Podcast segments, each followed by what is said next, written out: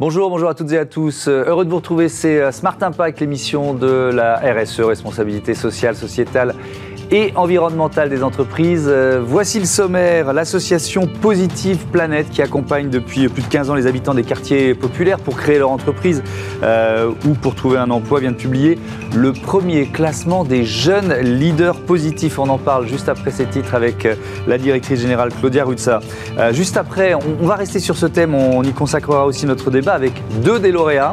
Euh, Maïmona Toumar, la cofondatrice de Gribouillis, et puis Alice Barbe, qui est la fondatrice de l'Académie des euh, futurs leaders. Et puis dans Smart Ideas, on va parler euh, santé, santé et cancer aujourd'hui avec le président de Curity, un représentant de Curity, euh, start-up française créée en 2018. Voilà pour les titres gros plan tout de suite sur les jeunes leaders positifs.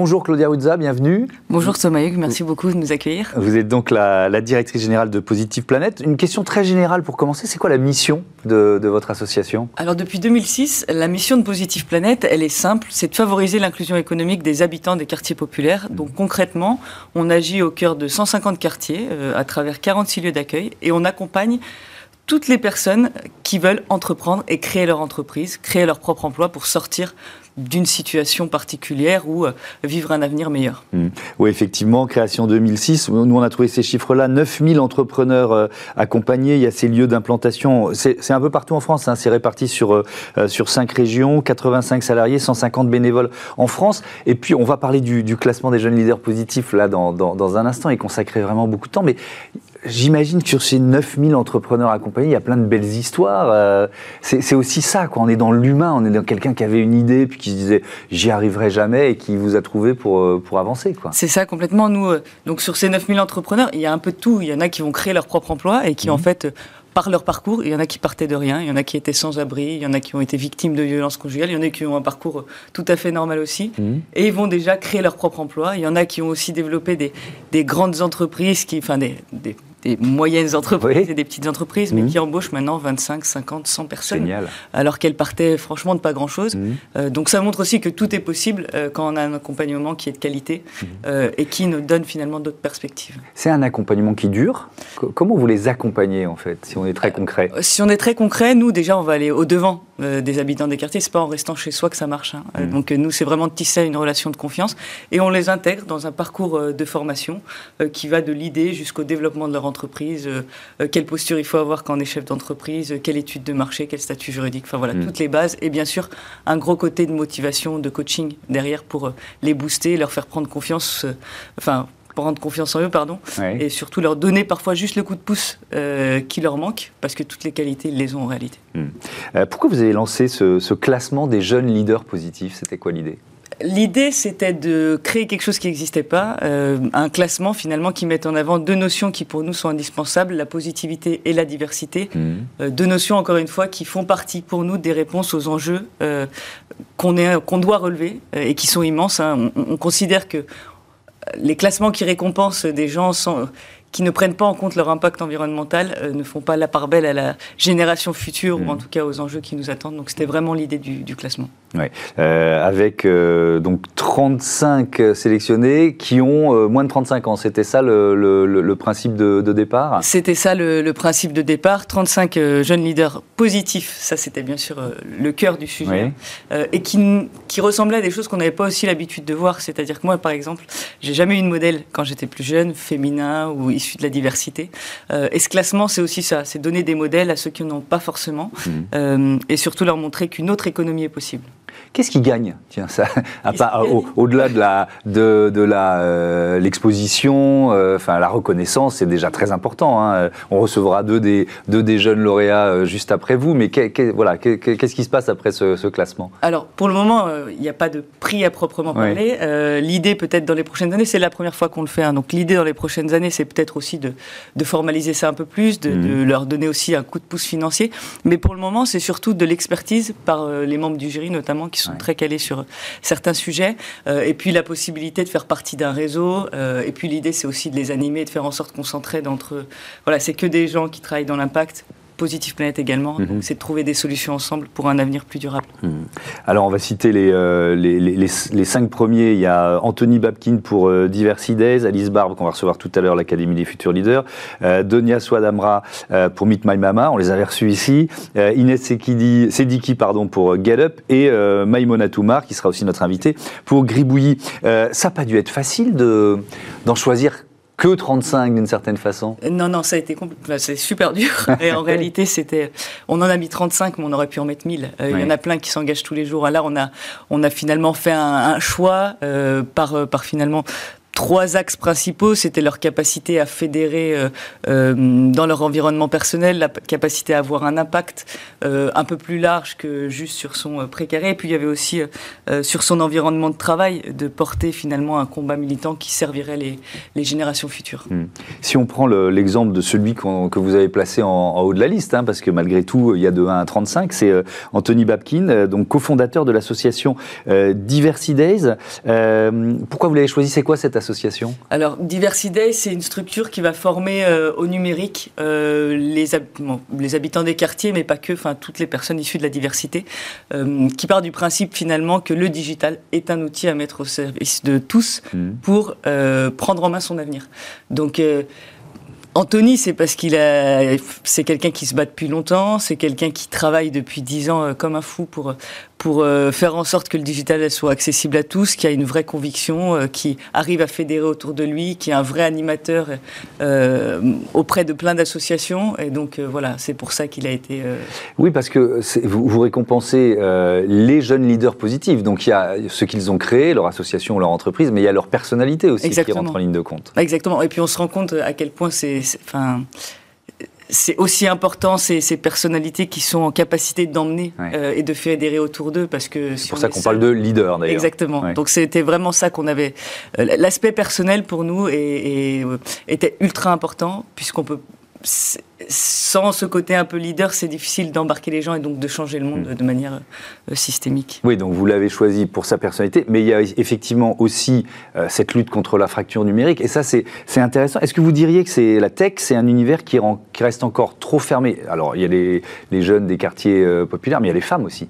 C'est quand même, euh, c'est pas si simple de, de faire son, son, chemin dans ce, dans ce secteur. C'est en train de bouger, ça commence à bouger, mais c'est aussi pour ça que vous avez mis Diversity en, un peu en haut de la liste. Oui, complètement, parce que maintenant en France, l'accès aux outils, bon, il est assez démocratisé, c'est pas, pas la principale problématique, mais l'accès aux compétences, c'est-à-dire que euh, il y a plein de jeunes hein, des quartiers qui savent utiliser Snap, euh, Insta ou autre, mm. ou TikTok. par en revanche, utiliser euh, le digital à des fins euh, soit professionnelles, soit d'entrepreneuriat, mhm. euh, ça, c'est pas forcément le cas pour tout le monde. Donc, il faut des structures qui accompagnent là-dedans et qui montrent que c'est un outil accessible à tous et qui a pour objectif finalement de d'aider au démarrage ou en tout cas de donner un avenir, encore une fois, à ceux qui. Vous, vous parliez des, des, codes, en fait, et, et c'est vrai qu'il y a des codes pour se faire, pour trouver un job, pour passer un entretien, pour etc comment je peux vous poser ça? Est-ce qu'il faut totalement intégrer ces codes? Euh, comment intégrer ces codes sans gommer sa personnalité, sans gommer euh, ce qui fait sa force, son originalité, d'où on vient? Vous voyez ce que je veux dire? Non, c'est une, question qui est compliquée. Mais en, réalité, oui. Je pense que la principale chose, nous, qu'on fait, et d'ailleurs beaucoup de gens du classement le font, c'est de donner les codes. Et parce que quand on est entrepreneur, quand on est salarié, il y a quand même des codes et, si on n'est pas, euh, si on finalement on n'y répond pas, eh ben on n'arrivera jamais à avoir finalement un projet professionnel qui aboutisse mm. ou, autre.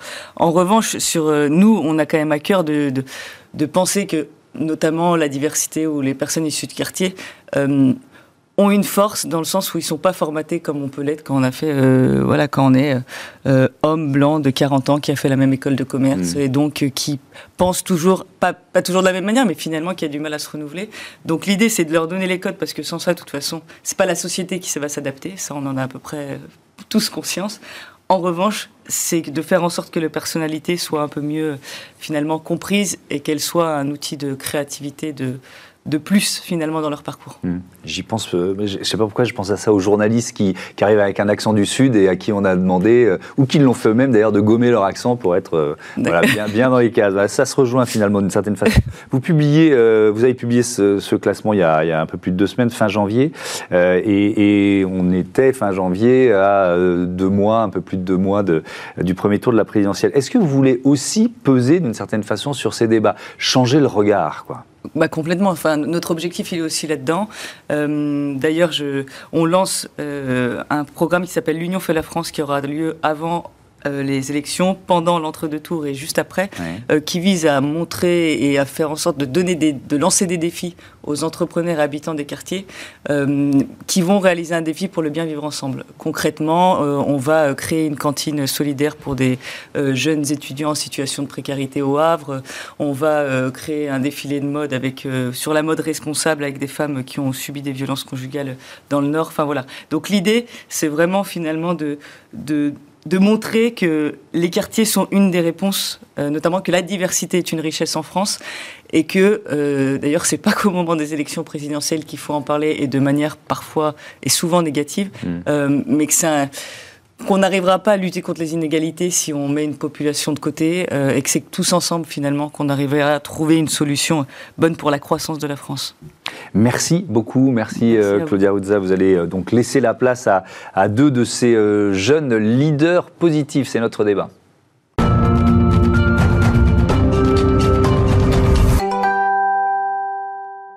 Et je vous présente donc euh, mes invités euh, de lauréates de ce classement des jeunes leaders euh, positifs. Alice Barbe, bonjour. Bienvenue. Vous êtes présidente fondatrice de l'Académie des futurs leaders.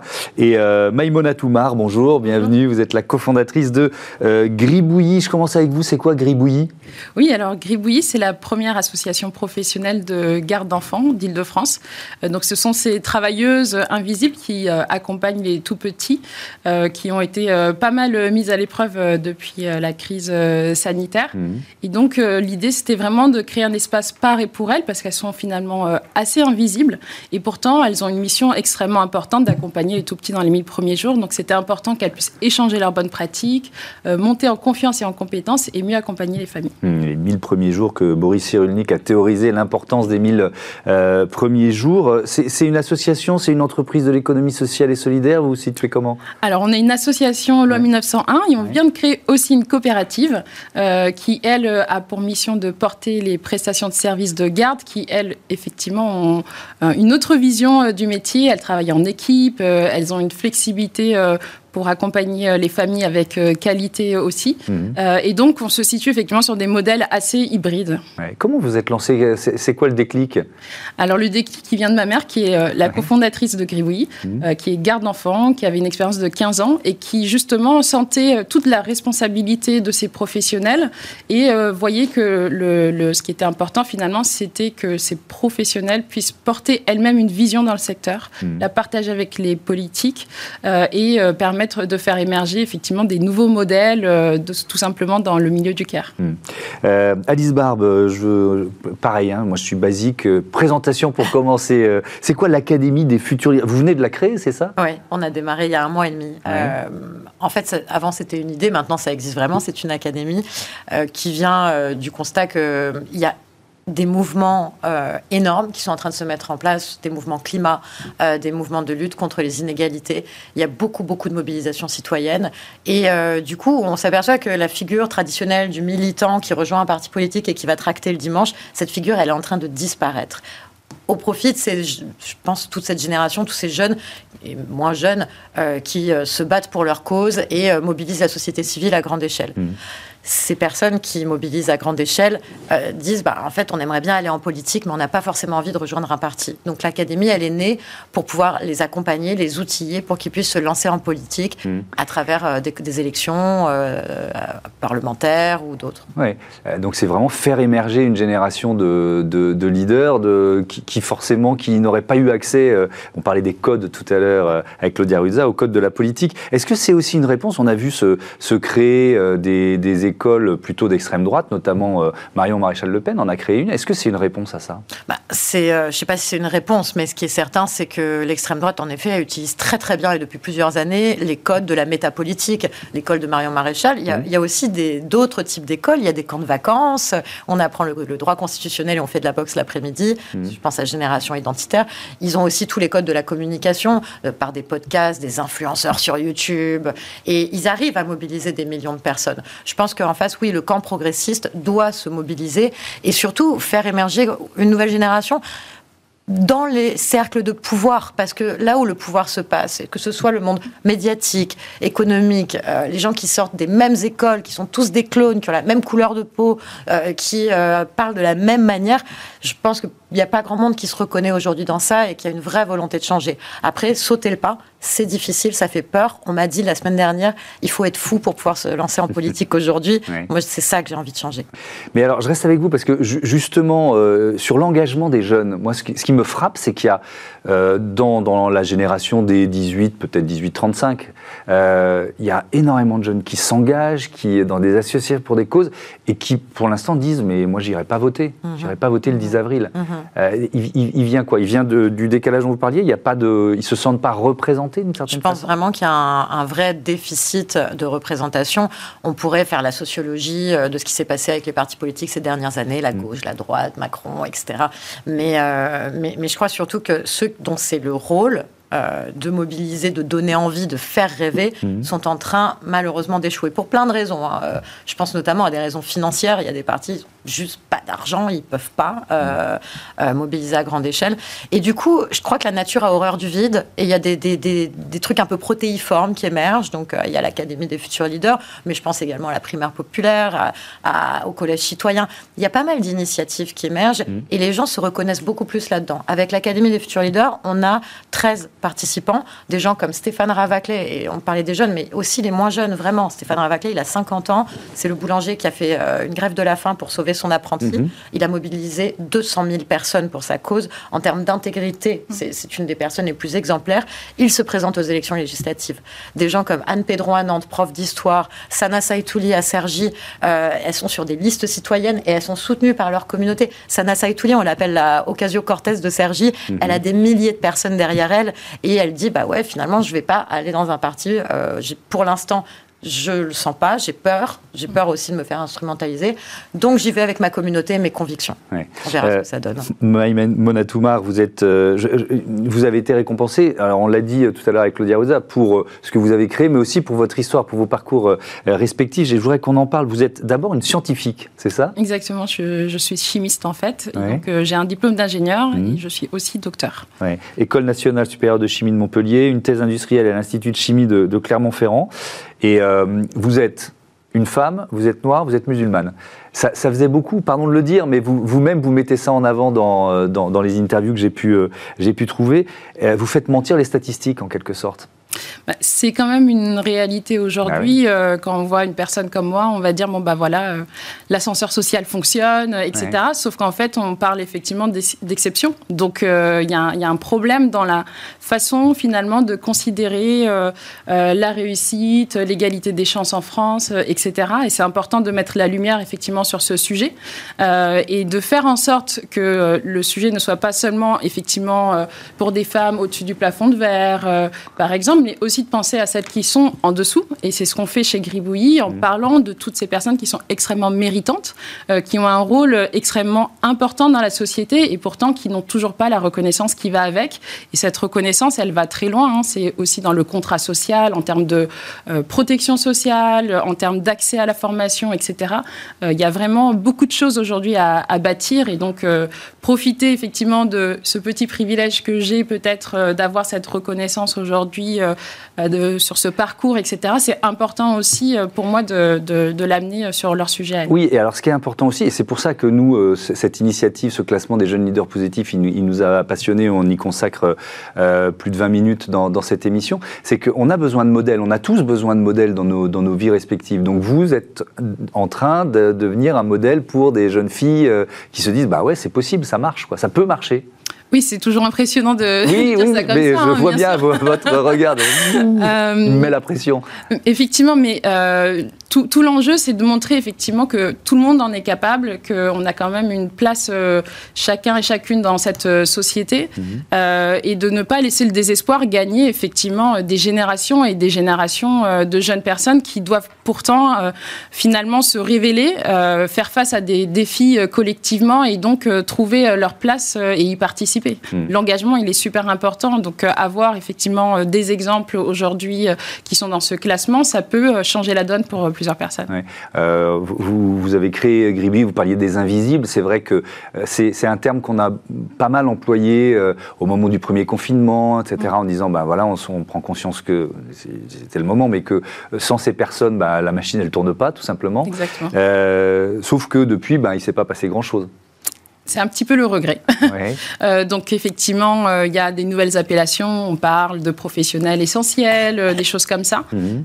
Maintenant, effectivement, dans les faits, on voit que c'est extrêmement lent. Aujourd'hui, il y a tout un débat sur l'accompagnement de nos aînés aussi qui émerge et on s'intéresse à tous ces professionnels, effectivement, des maisons de retraite, de l'accompagnement à domicile, etc. C'est la même classe de, de- de travailleurs, hein, finalement. Donc à chaque fois, il faut attendre qu'il y ait une crise, finalement, pour qu'on s'intéresse à ces personnes. Euh, mais structurellement, il n'y a pas énormément de changements. On peut dire quand même qu'il y a des opportunités qui sont là euh, et elles sont aussi portées par ces professionnels et euh, des dirigeants aujourd'hui qui ont aussi des visions différentes du secteur, qui proposent euh, finalement des solutions euh, innovantes, soit sur les modèles de gouvernance, sur les modèles économiques, etc. Et on espère effectivement qu'à la fois du côté politique, du côté social, du côté économique, on va pouvoir avoir des vraies transformations. Euh, alors, bon, le temps file, il nous reste deux minutes. On, on pourrait parler de Singa que vous avez euh, cofondé, mais je voudrais qu'on parle des, euh, des Obama Leaders, parce que vous avez été coopté par Alice, c'est ça? Euh, Expliquez-moi. c'est- Il y a une petite embrouille.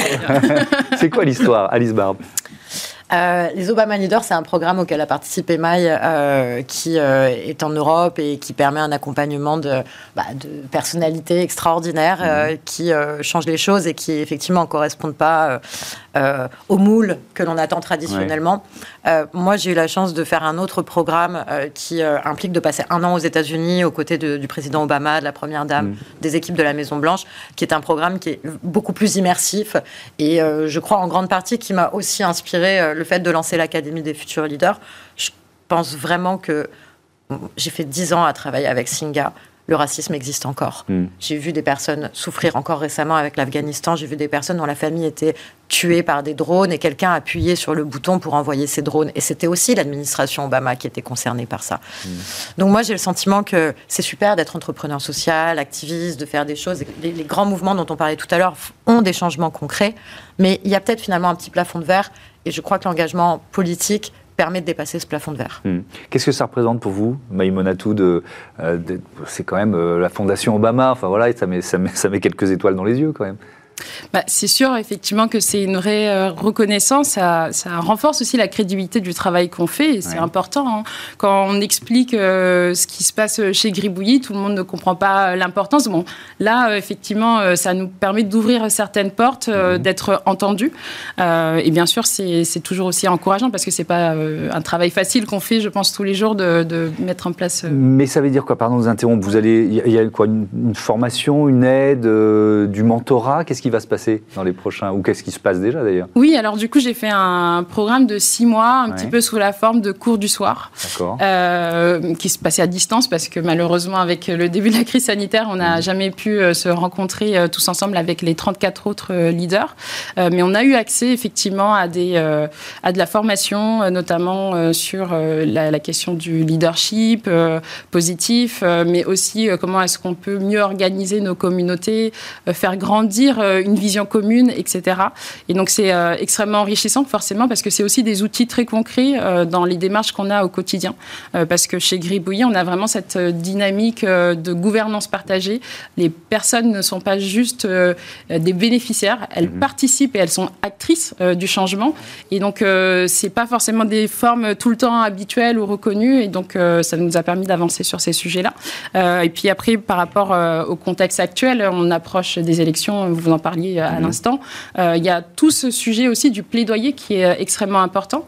en ce moment, on est en train de travailler avec un collectif qui s'appelle Femmes et Travail sur ces sujets. Donc parler de la place de ces femmes du Caire dans la société, c'est aussi une façon de, de proposer aux candidats d'avoir un regard différent sur la société et de pouvoir justement structurer ces secteurs qui sont essentiels. Euh, de la même façon, on a organisé un colloque mhm. euh, au Sénat euh, il y a à peu près un mois avec d'autres acteurs sur la petite enfance. Donc c'est aussi ça que ça m'a apporté de pouvoir finalement prendre la parole, peut-être de manière plus à l'aise et de porter des sujets importants. Merci beaucoup, merci à, toutes les deux. C'était passionnant. Bravo pour ce classement des jeunes leaders positifs. Ben, il y en a 35 dans la liste. Ça va nous donner plein d'idées d'invités, même si on en a déjà reçu quelques-unes et quelques-uns. C'est l'heure de Smart Ideas tout de suite.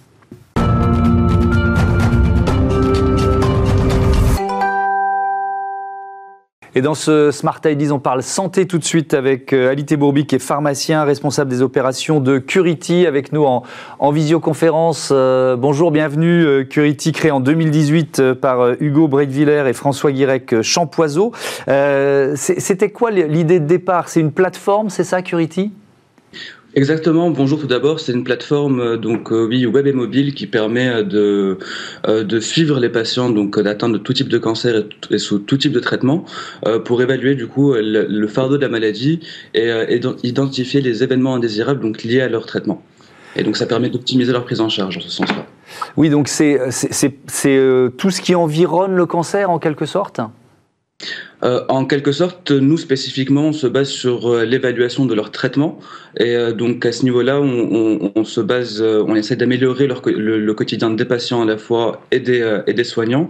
Donc oui, si on veut, c'est être autour de ce qui environne le, le, cancer. Pour les patients, on va faire les patients et ensuite les soignants. Qu'est-ce qu'ils ce trouvent pour, sur, sur la plateforme, en fait, les patients? Les patients, donc, ils sont accompagnés par cette plateforme. Ils ont accès à un large donc, contenu médical qui leur est spécifique, personnalisé à leur cancer et à leur traitement.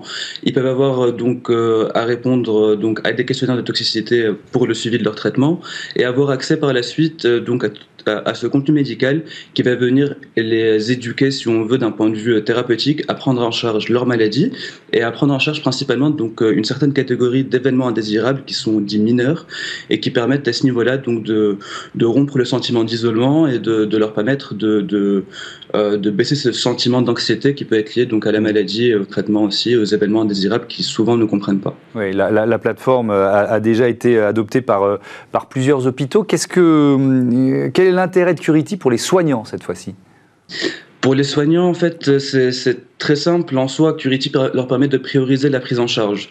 Euh, on va avoir une, baisse drastique des, appels téléphoniques entrants pour ces événements désirables dits mineurs, qui vont permettre ici aux, patients, aux soignants pardon, de prendre en charge euh, les patients avec des, événements indésirables plus lourds à prendre en charge.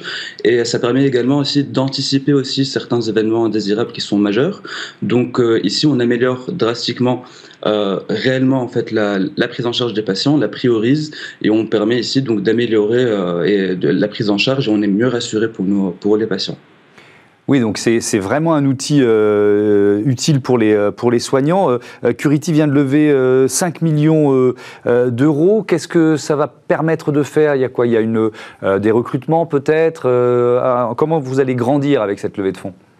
Alors tout à fait, euh, comme vous le savez, donc on a des bureaux aujourd'hui en France et en Espagne. On va aller aussi également en Italie cette année.